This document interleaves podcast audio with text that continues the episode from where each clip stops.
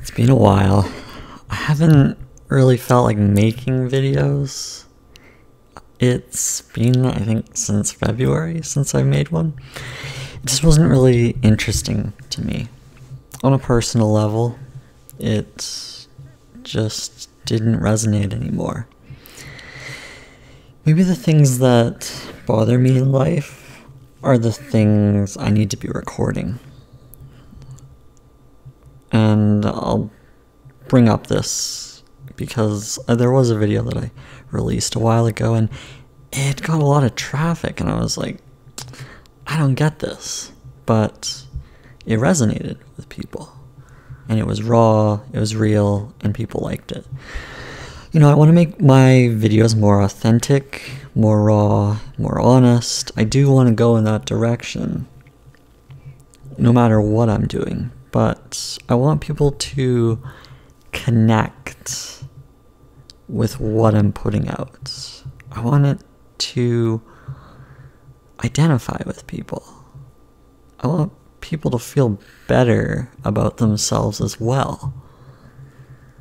Otherwise, what am I doing here? Now, I'm not going to make any promises because promises can be broken, and let's not set any unreasonable expectations here.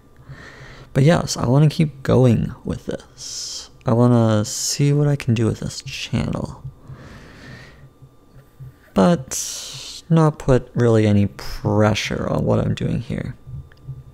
You know, I'll find hard topics to talk about, and I will bring them to light and see what happens. But, you know, it's no big deal. Whether somebody watches or nobody watches, it doesn't matter. As long as I'm putting something out into the world that could make a difference for myself, that's potentially that's a step forward. If it changes somebody else, then wow, that's more than I could ever ask for. Chances are at least one person will feel what I feel or want to express what I express, so why not? Do you ever just not want to create because that's what happened to me? I just didn't want to create. And just stop doing something. And I guess you could call it the artist's struggle? Yeah. I mean, let's talk about more things like that because maybe somebody is looking to put out that next masterpiece, but something's holding them back. Right? I mean, being in marketing, I'm supposed to advise you that once every six months is not exactly the appropriate content strategy or the appropriate rhythm to build your whichever brand, your personal brand, your business brand, anything. You have to aim for three, four, five times per week of content. A minimum of that nowadays. Everything gets lost in the feeds. You need to be top of mind. So you have to do it more often, right? Well, you know what? Sometimes people take vacations, people take hiatuses let's not guilt someone into creating content because that content would just suffer anyways. Now, luckily, since I have just a small loyal following, I can just disappear without a problem. Just disappear completely. And is it really going to be a big issue? No. People were still watching stuff. People were still checking out my other videos. People were still subscribing. I mean, imagine the celebrities of the world who always had to be available to their fans. They should be able to take breaks without penalty, and yet they lose followers. If they take a break, then something happens in the algorithms, they disappear, and poof, they're not as popular as they once were. And do we need to strive for a popularity contest, or is that just going to take away from the artistry of what we're supposed to be doing here. So, the topics. I mean, what are the topics to talk about? Well, I'll see about posting my thoughts more often. I'll create stuff on weekends, schedule for weeknights. I want to keep focusing on my career. I think that's critical. But to share my thoughts is quite important as well. So creating on weekends, scheduling for weeknights makes sense. After all, my weekends could be more productive than they are. I'll attempt to talk about the hard stuff. I go back to the hard stuff. What does that mean?